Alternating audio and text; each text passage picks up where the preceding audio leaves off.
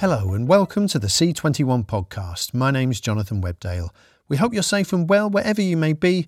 Today we hear from former Virgin Media television managing director Pat Keeley about the launch of his new Dublin based production, talent management, and commercial partnerships business Bigger Stage. And middle child creative director Andrew Eastall about the UK Indies' growing focus on feature docs following a recent Royal Television Society nomination. Former Virgin Media Television Managing Director Pat Keeley launched production, talent management, and commercial partnerships outfit Bigger Stage earlier this year. The Dublin based company will develop original content for the global market and hopes to showcase Ireland as a hub for international television production with a focus on unscripted entertainment. Bigger Stage is poised to open a UK office shortly and is currently in discussions with several US agencies to establish a North American presence. Keeley spoke to Ruth Laws about setting up the business amidst the pandemic, its string of recent hires, and ambitions for the coming 12 months. Bigger Stage is Ireland's newest media and entertainment business. We'd like to think a unique combination of television production, talent management, and commercial partnerships. We believe there's a terrific opportunity to create more world class programming from Ireland. And we believe a combination of the three activities mixed with our base in Dublin will be a terrific opportunity to shine a light on what Ireland has to offer the global television and production industry. Obviously, the pandemic has had a huge impact on every industry, including the TV industry. Did you have any reservations about launching um, a company at this moment? Well, it, has been an interesting last 12 months, that's for sure, in terms of this wider interest, industry and a very challenging 12 months at that in the context of creating the bigger stage brand and putting the business together, certainly we had moments of uh, reflection as to whether the timing was as opportune as it could be. And I think every time we we took that reflection, we quickly saw that you know the opportunity was to really be in a position to be operational and up and running at a time when demand is clearly hitting an all-time high in terms of the insatiable appetite, particularly in the space that we are going to be in, which will be predominant predominantly unscripted and serving a wider, more international audience. I think what the pandemic has shown is the extraordinary appetite there is for unscripted content uh, across the board and the increasing number of platforms and customers there are for that content. So it's we we launched on the 1st of March and I guess Ireland is probably not unlike many markets in the world where we're starting to see light at the end of the tunnel and I think for us that works in terms of timing because the business is now fully operational and ready to go. What do you hope to achieve with Bigger Stage in the next few years? Well, I think we've got terrific ambition and I think it, it starts with a, a heartfelt purpose at the center of the business which is to empower Irish talent to play in a bigger stage. So, what good looks like in two, three years is really if we've achieved and lived to that purpose. And when I say Irish talent, that's both sides of the camera, and it's it's the wider extent of what Ireland has to offer. But it's also Ireland empowering Ireland to play in a bigger stage as a base and a, as a potential hub for major production and the biggest players in that space uh, around the world. So, what good looks like and what we hope to achieve, I guess, Ruth, is to attract significant work to Ireland and to be able to proudly look back on proof points of what Ireland and the industry here locally, and particularly through bigger stage, what we can offer to serve that appetite that we can see is growing. And I think the next couple of years will be a terribly exciting period for the industry industry as a whole. And we think, you know, the timing is perfect for Ireland to really step up and take its place at that kind of bigger table. What do you think Ireland does have to offer? Why do you think it stands out compared to other markets? Well, I think there's quite a number of aspects to that. You know, there's a rich history in Ireland and the creative arts, film, scripted, animation, terrific reputations and what a country size of Ireland has achieved on the world stage. And I think that has come about by, you know, having a terrific sense of the creative arts within the country, you know, incredibly skilled workforce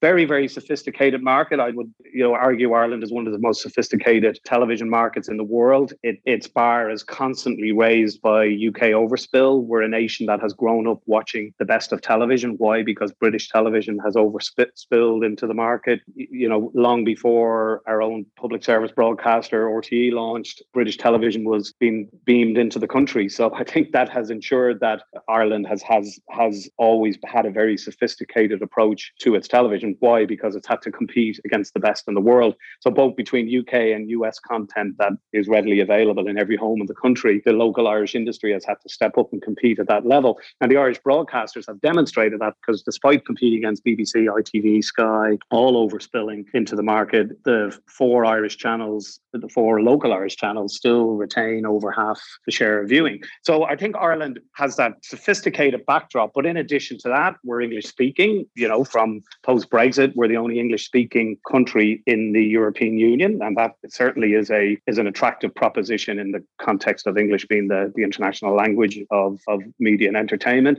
The creative backdrop, as I said, stable economy, very competitive costs. You know, we we we can really produce high quality but very cost efficiently. And there are a not insignificant amount of tax incentives in the market as well. Uh, we have attractive incentives, particularly in the scripted and animation space. And I think one of our purposes at Bigger Stage will be to drive incentivization in unscripted to attract the level of work and the volume work that we see coming through in, in scripted and animation. Do you think there are any other emerging emerging territories? Well, I guess we've watched what's been going on elsewhere. You know, I think can't help but notice the, the, the popularity of the Masked Singer, and you look at South Korea being a booming market for original formats. Previously, in my previous role, we would have taken a close look at Israel and seen, you know, what the likes of Keshet have been achieving and setting the scene for a small market to punch way above its weight in terms of international IP creation. Uh, Ireland, I think, you know, has very much done its piece in terms of being an emerging market, very much an international model for high quality and cost effective production as I say, that's that's that emerging opportunity is very much at the heart of bigger stage in being able to attract the major networks and streamers who we all know are looking for cost effective, high quality international production bases. And you know, I have to say we're having very exciting conversations in this space, but it wouldn't be without taking a look and maybe some learnings and understanding what's going on in similar markets and other small markets who have tried to step into that space. And you've spoken earlier in this interview about the importance of unscripted and the appetite of unscripted. Um, what particular genres within that will you focus on? Well, we're particularly focused, I would say, in terms of fact ent, uh, format creation, light ent, all with a view to the opportunity that those genres present in terms of IP for ex- export. Thrilled to have Sean O'Riordan on board, who joins us from his previous role as head of development at Betty, uh, prior to that Chalkboard and BBC. And Sean brings a terrific uh, reputation in this space. So certainly at the heart of the business will be fact ent, light ent. We've got some very exciting projects in the pipeline, all in that space. And I think it is the space where we believe there is that opportunity in the market set against what the market has already achieved in scripted and animation, as I said, and also a growing level of infrastructure. That uh, currently, if I look across the four or five major developments that are in, in the pipeline in terms of studio infrastructure, I, I, estimate there will be 30 new sound stages built in Ireland over the next three years, which is extraordinary in terms of, of the amount of infrastructure that will be available in the market. So studio based content, particularly in the light entertainment space, will, will definitely be uh, a big part of what we do, but also the fact ent and the opportunity to shoot in Ireland and the backdrop that Ireland presents outside of studio is a terrific canvas to work on in the, in the unscripted space. And do you think the pandemic has changed the programs people want to watch? Do you think there is a kind of shift towards light entertainment as you've outlined. Very much so. I mentioned the Masked Singer earlier. I think it would be a it would be probably a shining light of how the talent show genre, if you like, has moved to being less mean spirited and more kind and a warmth in the format. I think nobody has an appetite for negativity or cruelty at the moment. I think good old fashioned family values are being restored. And what was extraordinary about the Masked Singer was its popularity from eight to 80, the shared viewing experience, children as young as eight enjoying the show without even being aware of who the celebrities were or who, but because of the sheer scale of the production. So I think it's a terrific example of where formats are going. And one only has to look at, at where the streamers are going Floor's Lavas, and you know another example of uh, studio-based entertainment shows that have popular appeal the world over, but that are you know have a warmth and a kindness at the at the heart of it. So I think think certainly there's a zeitgeist in what viewers are looking for in the unscripted space that will definitely inform our plans. And where do you hope to launch shows? Are there any particular countries or platforms that you would like to see them uh, made available? Probably not surprisingly, say Ireland will be our, our start point. And, and why? Because, you know, we see Ireland as a great launch market. So if the question is where do you see bigger stage launching shows, we, we believe part of what bigger stage brings to the global industry is the opportunity to not only produce and deliver and execute, but to also test. So we're excited by the opportunities and the relationships we have with the Irish broadcasters and the sophistication of the Irish broadcasters and the share the Irish broadcasters command that that presents a terrific opportunity for in an English speaking market to test formats. So uh, certainly in terms of the pipeline work that's underway, we would see these shows launching in Ireland and Ireland being being a launch market. But clearly, uh, the UK presents um, equal opportunity, and both in terms of launch and test. So you know, we're a one-hour flight from London. You know, juxtaposition um, and obviously the common language, common skills, and industry standards mean the UK, you know, certainly presents a huge opportunity for bigger stage and a jumping-off point to the rest of Europe and the US. We, we're very excited by some conversations we're having with some some major entities in the US in terms of their attraction and, and, the appeal that Ireland offers, and indeed what bigger stage could potentially do. So you know, it's a it's a broad spectrum, but principally the English speaking territories of UK and US on top of using Ireland as a as a very obvious launch market. And what challenges and opportunities do you think there is for the television industry in the year ahead? Oh, uh, you know, the, like like a lot of challenges, there are also opportunities. I think a big challenge will be probably meeting the demand. I think that's probably one of the biggest challenges the industry is going to face. Clearly, there will be a lot of logistical issues around shooting once there are any sort of stages or phases of, of lockdown. So, from that perspective, will demand exceed supply? It's a golden era, particularly for unscripted, never been so much demand. will there be the requisite supply? I think that's certainly an opportunity we believe for, for bigger stage and for the broader industry in Ireland to be able to meet some of this growing demand. So, a challenge that potentially turns into an opportunity opportunity for some markets or some businesses like bigger stage. And probably the hardy annual of funding, uh, the, the, the, which is why funding is very much at the heart of what we're doing here, new and creative and innovative ways of bringing more funding into our wonderful industry through either, and, and in doing so, either heighten budgets, increase budgets, or create budgets for content that's currently going unproduced. So that that's the age old issue of of where the uh, where the budgets lie. Clearly, there's a the pace at which interest and demand and budgets are growing, driven by the by streamers, will slow down over time. And I think that will be the challenge going forward: is can the pace that we're currently seeing at the moment be kept up? We'd like to think it can because the interest and the return to to traditional viewership and and and behaviors that we're seeing out there will continue to fuel that demand. And there's an economic model there where new and interesting and innovative ways of providing more funding. So there are many opportunities we would see as there are challenges, and and a lot of the channel challenges can be turned into opportunities. Can you tell me a little bit more about your UK office? like where it will be and when it will open, um, and if your discussions with US agencies have progressed? Yes, on, on, both fronts. Since we launched on the 1st of March, we've made progress. We've registered the business in the UK. We're currently considering our options in terms of location. We, we're now down to a short list in terms of offices.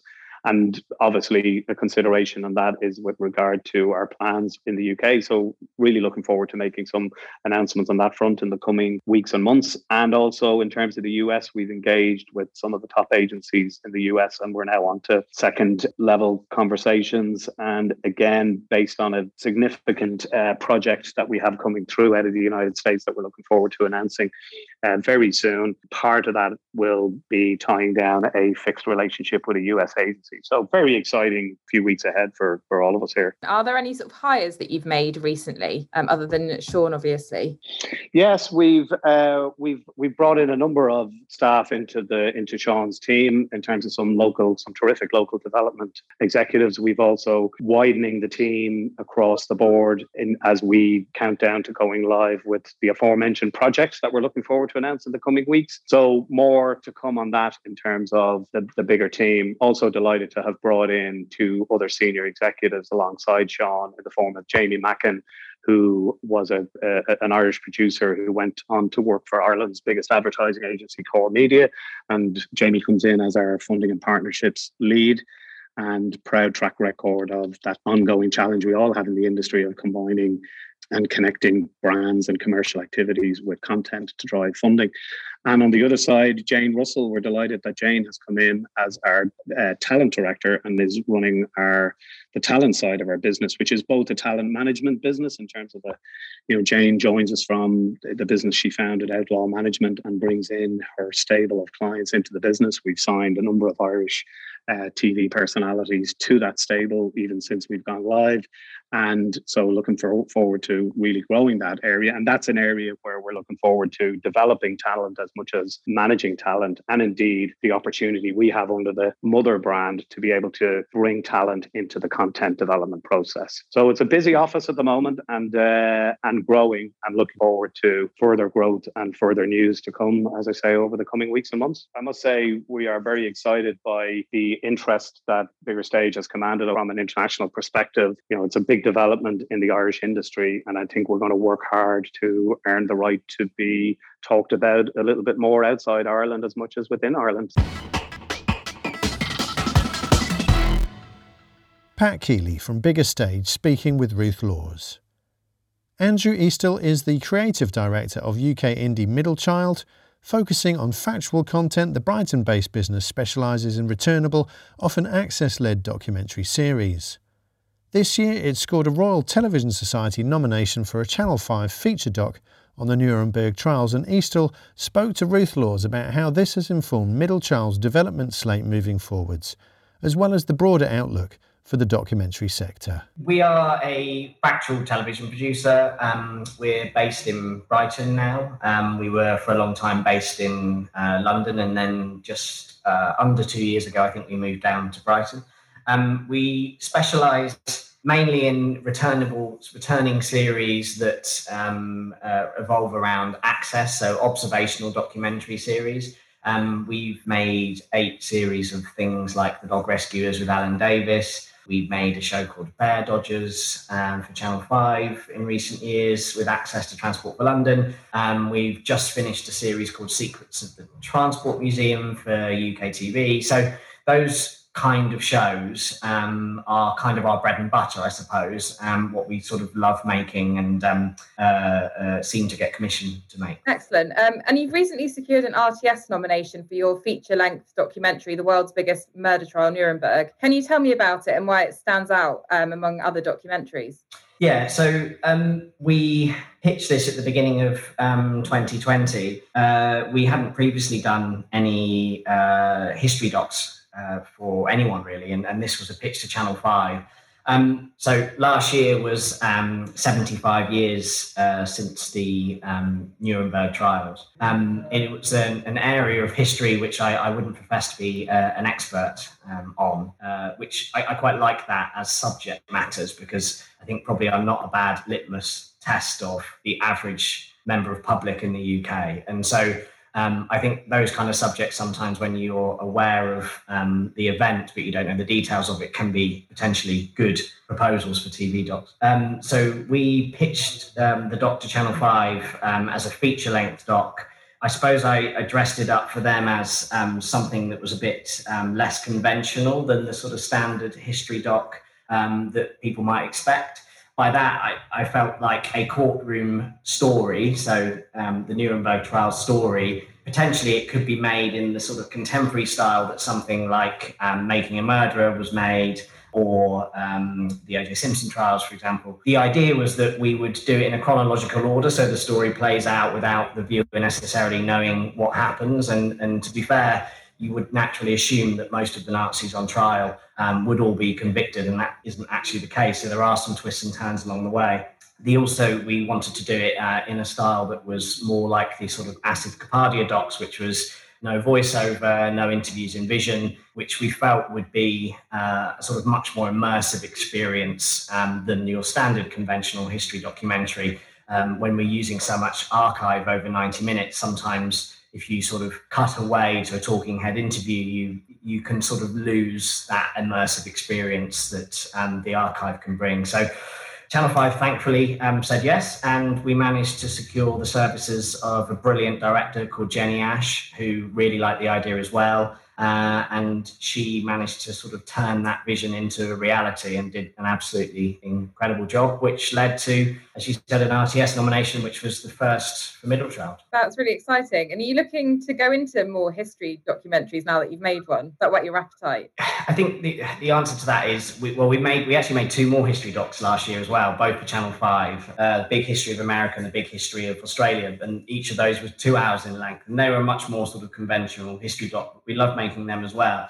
Um, I think we absolutely would make more history docs, especially with the idea of trying to make them perhaps less conventional. Um, so we are already looking at um, other sort of big um, international type trials or murder trials where we could um, adapt a, a, similar treatment to what we did to, to Nuremberg generally speaking, I think um, making more single documentaries um, or feature-length documentaries is, is definitely something we would um, we would like to do a lot more of than we have done today. And why is that? Why are you looking into doing more feature-length documentaries? David Sumnerwar, uh, MD, and I are at heart we're just documentary lovers and, and want to be making documentary films for you know the rest of our careers so that i think that's the, the, the, first reason why we'd like to do more of them we've been going now for a number of years and, and in the past it's potentially been quite tricky to make a decision to put some of our resources as a relatively small indie uh, into the development and the pitching of single documentaries because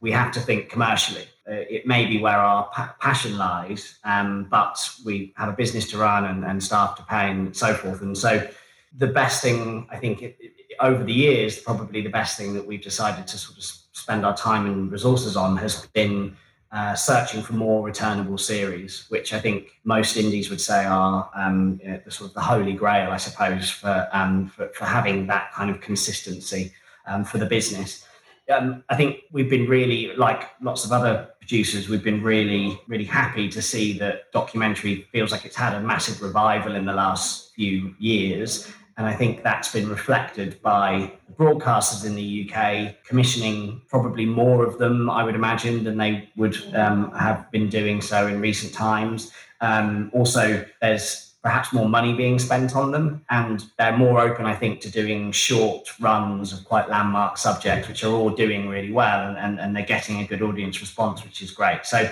it, it feels like a much better time for us to justify spending time and resources on trying to develop and then pitch feature docs because um, there's perhaps a, a better chance than ever of being able to get them away. The budgets are potentially higher in some areas and actually it's potentially more commercially viable to build a business around or to certainly um, for us to have it as um, uh, another arm of the business if you like making regular single documentaries or short runs feels much more commercially viable than it may have done um, and why do you think that document like viewing documentaries are no longer niche viewing what do you think's changed I think that obviously documentaries have always have always had fans um, and there's always been an audience for them. I think the streaming services have probably been the conduit to this sort of revolution, if that's what it is, um, in documentary.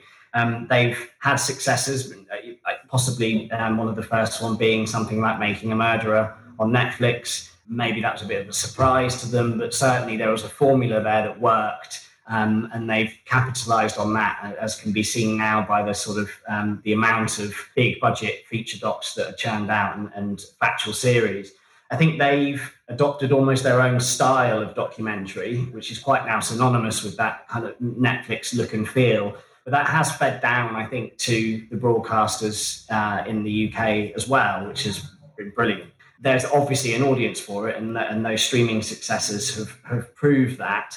Um, and I think that's what's probably been the impetus for broadcasters to try and to try and repeat. Um, and, and that's why there's now a much more kind of high end feeling, um, high production values, really great storytelling going on uh, in documentary that um, at some point maybe as you said stereotypically perhaps was looked upon as uh, uh, more current affairs um, more niche subject matters. And what do you think the pandemic's impact has been on factual tv production? The pandemic's been really tough for i think anyone working in TV production, Factual's possibly been better off than scripted um, in that it can probably adapt a bit better. Um, it, it's slightly easier for it to adapt. Obviously, certain productions were, were cancelled and, and, perhaps um, cannot be filmed at all during the pandemic, but others have been able to adapt. And the pandemic's actually um, allowed some people to be super creative and take advantage of it. And I think Swan Films and Grayson's Art Club's a great example of that. Um, something which you know potentially now will run and run and run, but um, was spawned, I think, you know, by the pandemic. So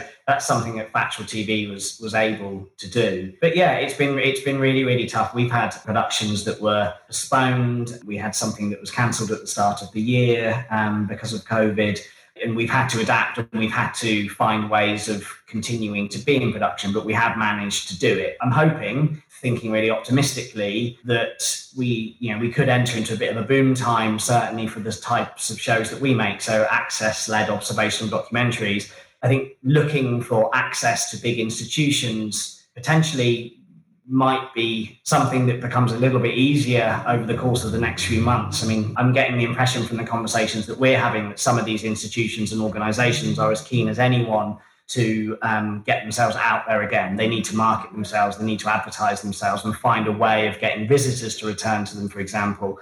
Um, and I'm, I'm hoping that we might be able to capitalize on that um, uh, and, and help them um, get that kind of visibility through you know documentary. And what do you think the pandemic's impact was on viewers' consumption? Do you think people are now more or less interested in factual TV, for example? Quite a tough question. I think generally speaking, um, we're all a lot more news obsessed, I think, than perhaps um, we once were. And certainly from when I was growing up, there was um, much less access to news. I think now we have more access to news. There is this sort of 24 hour rolling news coverage. We can see it on our phones in a, in a heartbeat. We follow it, whether it's you know, via a newspaper online or via social media. So I think there is a, a general, a greater interest in, in news, full stop. That probably has helped with the sort of um, desire for more factual television um, as well. There's definitely an, there's definitely a stronger appetite for it than perhaps there's there's ever been. Um, and Middle Child is now based in Brighton, as you mentioned earlier. Do you think the industry has been too London centric? Uh,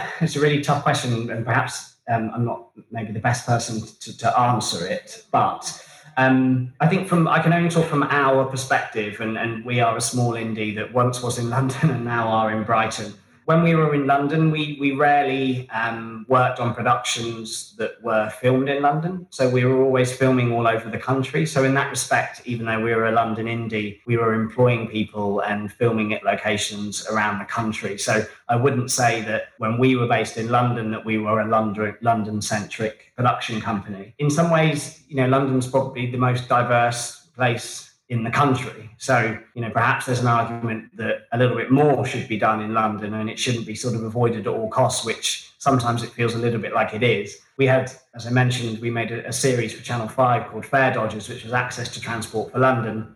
And the discussions we had during the development for that were, you know, will this be popular because it's based in London? Um, and obviously, it's, it's, a good idea, even if we do say so myself. Uh, and it's it's Transport for London, which is um, inherently potentially a sort of popular subject matter. But it did rate really, really well, um, and it was a, a, very diverse show because of it. Um, so I, I, think it's quite hard to say that everything's too London centric, or, or, certainly it doesn't feel like it is anymore from from our perspective of things. Yeah, I I, I would say no. in short. Um, and do you think, on the flip side, even if it isn't too London centric, do you think there's enough is being done to encourage TV production in our nations and regions? Again, from our perspective, it certainly feels like over the last maybe five years, a lot more is being done um, to make sure, you know, there's obvious things that the BBC have been doing for years with their quotas, Channel 4's redefining their different locations and so on. So there's a lot that's that's going into it. I think there's probably still some areas of the country which feel quite underserved. Um, the Northeast, for example, we are actually um, currently in the process of considering um, opening a second office in the Northeast. Um, we've sort of done a lot of development work in that area of the country. Um, we know there's some good off screen talent there, but there aren't many, if any, sort of production companies in that area, although it was good to hear that the BBC have just employed a dedicated Northeast commissioner. Um, so that seems to be changing as well. So there probably still are some kind of unserved areas of the country, both in terms of um, productions being made in those areas, but I think probably more importantly, employers being based in those areas. I think there's certainly certain areas of the country where if you want to be in television, um, you're not necessarily living in the right place. You're going to have to move to get a job and and that's maybe where the system is a little bit broken in terms of actual productions that you see on TV. You know, I think there is a there is a decent spread geographically. It feels um, uh, of content. It feels like the country in, geographically is is probably pretty well represented on screen. I feel like you do see most of the areas of the country now on your television, but I don't think the television industry is a national industry in the strictest sense just because you are going to have, if you live in certain areas, you are going to have to move cities to have a chance of having a career in television. Um, and if that problem can be fixed, then that's only going to benefit the industry as a whole. You know, there is going to be an even greater employer. There's going to be even more diverse voices um, developing new ideas and so on. So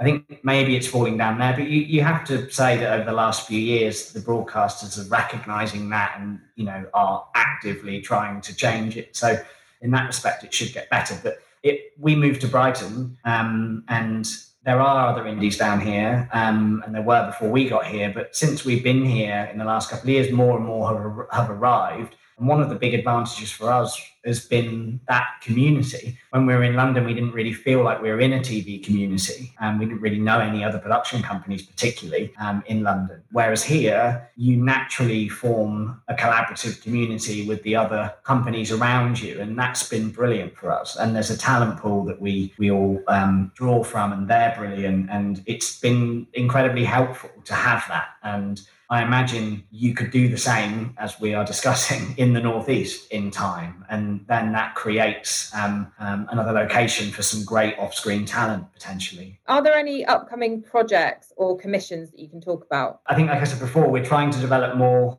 feature docs and there's some amazing things in the pipeline and, and when we hope we can get them away obviously but um, certainly we're looking at the justice system at a really local level and we've got some amazing access um, on that front um, much less your kind of high end crime stories and much more your sort of um, I've been coined a phrase which is perhaps isn't quite right, but the sort of relatable crime stories, those sort of everyday crime stories, or those those everyday things that you might need a lawyer for. That I think at some point in our lives we all would. Um, so we're working on something really good in that space and equally working on something quite shocking at the opposite end of the scale, which is looking at domestic violence in the over 70s, where there is a huge black hole of support but a massive problem. So, fingers crossed, those sort of things um, turn into commissions and you get to see them. There are these universal subjects which are really important, and I think sometimes they can feel so big and broad, they're quite hard to turn into something that's focused enough for an audience um, it's almost too much to get your head around. So domestic violence is a huge problem on so many levels. It's very difficult to package that up in a way that is laser focused enough to get through to an audience. And I think often we will try to zero in on a certain area of these topics um, that allows us to be a bit more focused about what we're making. And it therefore has a bigger impact and, and, and hopefully some benefit. And um, looking at that issue from the perspective of the over 70s and the sort of freedom of information requests we've done to councils and so forth, and the, the data that's come back about that is quite shocking in that there is a huge lack of support for people that find themselves